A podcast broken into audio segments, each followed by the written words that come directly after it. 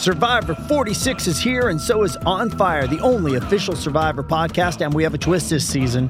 The winner of Survivor 45, Dee Valladares, will be joining us every week. We're going behind the scenes of the biggest moments, the how and the why things happen, and the strategy and analysis you can only get from someone like me, a Survivor winner. Listen to On Fire, the official Survivor podcast, wherever you get your podcast.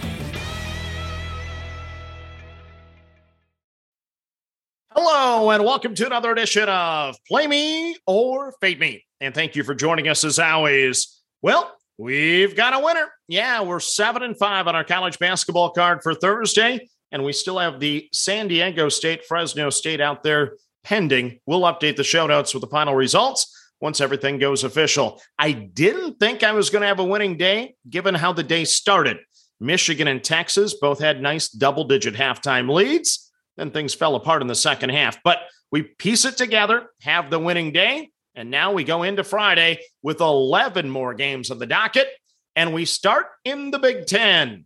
It is Illinois minus the four and a half over Indiana. So yesterday, IU ended a nine game losing streak to Michigan. Today, they attempt to beat Illinois for the first time since 2019. Illinois beat Indiana at Assembly Hall in the only meeting this year by 17. But IU had the lead with 12 to go in that one and fought hard. Indiana is a dangerous team in this back to back situation, but Illinois has number 21. So I'm going to lay the four and a half with Kofi and the Fighting Illini over the Hoosiers. Next up in the Big Ten, it is Rutgers plus the seven over Iowa. Well, I'll be honest, I didn't have the best GPA in school. We've lost like $800 this year betting against Iowa. We won money yesterday betting on Iowa. So today, we've made the brilliant decision to bet against Iowa again. I must not like money. Iowa scored 112 points and made 19 of 29 three pointers yesterday against Northwestern. Unbelievable performance. I actually had to check to see if Coach Collins went Norman Dale and was playing only four kids on the floor or something. Iowa played Rutgers once this season and lost 48 to 46, shooting only 27.9% overall and hitting just six of 27 from three point land. My point I think Iowa might get a little frustrated on offense today against the much tougher defense. So I'm going to grab the seven with the Scarlet Knights of Rutgers over the Hawkeyes. Next up in the Big Ten, it is Michigan State plus the two over Wisconsin. So I made this pick yesterday before the Maryland game. I'm not coaching, so I'm allowed to look past an opponent. Johnny Davis plans to play, and Coach Gard is optimistic that he will play. Hopefully, that works out better for the Badgers than me planning to lose weight and my wife being optimistic about it. Michigan State won at Wisconsin by 12. Wisconsin won at Michigan State by eight.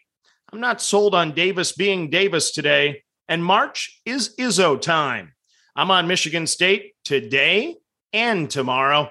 Give me Sparty plus the two over the Badgers.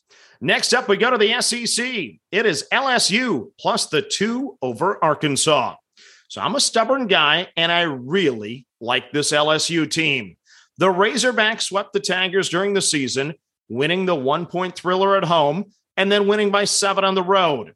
LSU, they had a high win probability late in both of those games, but couldn't hit the key shot when they needed to the most. I believe LSU is the more talented team, and they're finally going to put together a complete game today in Tampa. I'm on LSU plus the two over the Razorbacks.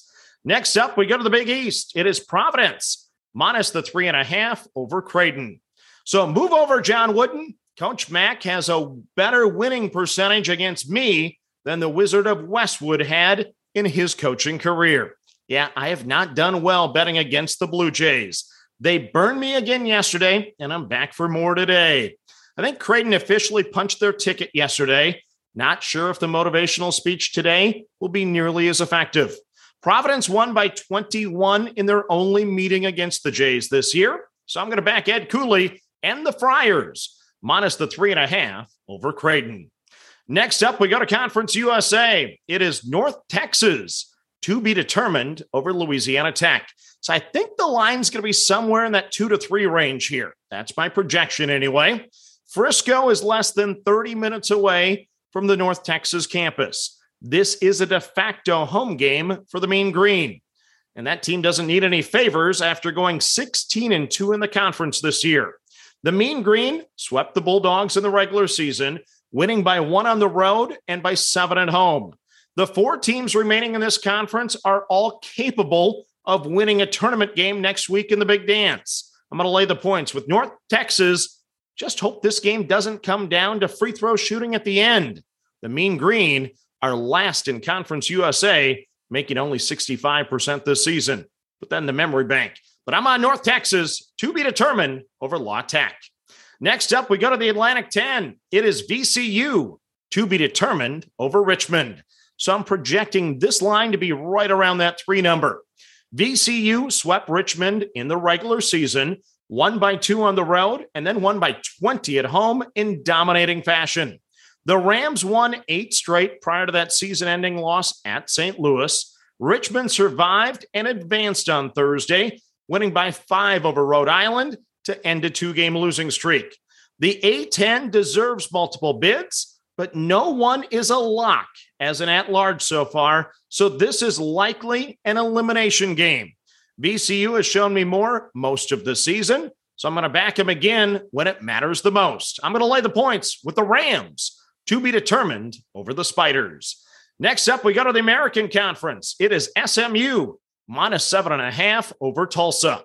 So, first of all, thank you, Tulsa, for ending my misery this season with Wichita State. I'm so happy I don't need to watch another shocker game this season. Now to this game. SMU was 13 and 4 in conference. Tulsa was 4 and 14. SMU beat Tulsa this year by 14 at home, 5 on the road, and had leads of 20 or more in both games. This game is in Fort Worth. So SMU fans should have no trouble making the I 30 drive. No taking the foot off the gas today. I like the Mustangs in a rout. I'm on SMU minus the seven and a half over Tulsa. Next up, we go to the Big West. It is Long Beach State plus the one and a half over UC Santa Barbara. So Long Beach State might have lost one of their bigs with an injury on Thursday. Status is unknown heading into this one, so watch that. But UC Santa Barbara showed why they were the preseason favorites yesterday beating a really good anteater team by nine. The Gauchos have now won nine of 10, including a 13 point win in that stretch over the beach. The two teams split during the season, with the 49ers winning by seven early in the season at home. Bottom line for me, Dan Monson has been good to me this year. We've cashed seven of our last eight bets on the 49ers. I'm going to stay the course today. I think this is a team of destiny Dan has made all the right moves this year, and somehow, some way, they'll find a way to win tonight. I'm on the beach, plus the one and a half over UC Santa Barbara. Next up, we go to the MAC. It is Toledo, minus the five and a half over Akron. So I'm feeling a little lonely today picking Toledo over Akron. Toledo dodged a bullet by rallying in the final 15 seconds to beat Central Michigan by one in the quarterfinals. Prior to that, this team has a, been a double digit winning machine. 14 of 17 wins in the MAC were by double digits. Akron, they did keep it within eight in the first meeting, and they've won six straight. But I think the Rockets return to dominating form tonight after the close call. So I'm going to lay the five and a half with Toledo over Akron. Then your final game on the card is in the big sky. It is Montana State minus the one over Weber State. So the Bobcats deserved an easier path than this after winning the Big Sky. They get the preseason conference favorite in the semifinals, a tough draw. These two teams split during the season. Weber won at Montana State by 10. Montana State won by or won at Weber by 21. The Wildcats can beat anyone, but they've been far too inconsistent these last six weeks for me to back them. So I'm going to take the Bobcats of Montana State minus the one over Weber State. So let's recap your card for Friday. It is Illinois minus the four and a half over Indiana. We're on Rutgers plus the seven over Iowa. We like Michigan State plus the two over Wisconsin. We're on LSU plus the two over Arkansas. We're on Providence minus the three and a half over Creighton. We like North Texas to be determined over Louisiana Tech. We like VCU to be determined over Richmond. We're on SMU minus the seven and a half over Tulsa. We're on Long Beach State plus the one and a half over UC Santa Barbara. We like Toledo minus the five and a half over Akron. And we're on Montana State minus the one and a half, excuse me, minus the one over Weber State.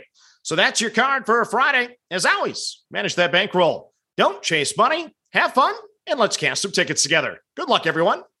Hey guys, it is Ryan. I'm not sure if you know this about me, but I'm a bit of a fun fanatic when I can. I like to work, but I like fun too. It's a thing. And now the truth is out there. I can tell you about my favorite place to have fun Chumba Casino. They have hundreds of social casino style games to choose from, with new games released each week. You can play for free anytime, anywhere and each day brings a new chance to collect daily bonuses. So join me in the fun. Sign up now at ChumbaCasino.com. No purchase necessary. VGW. Void were prohibited by law. See terms and conditions. 18 plus.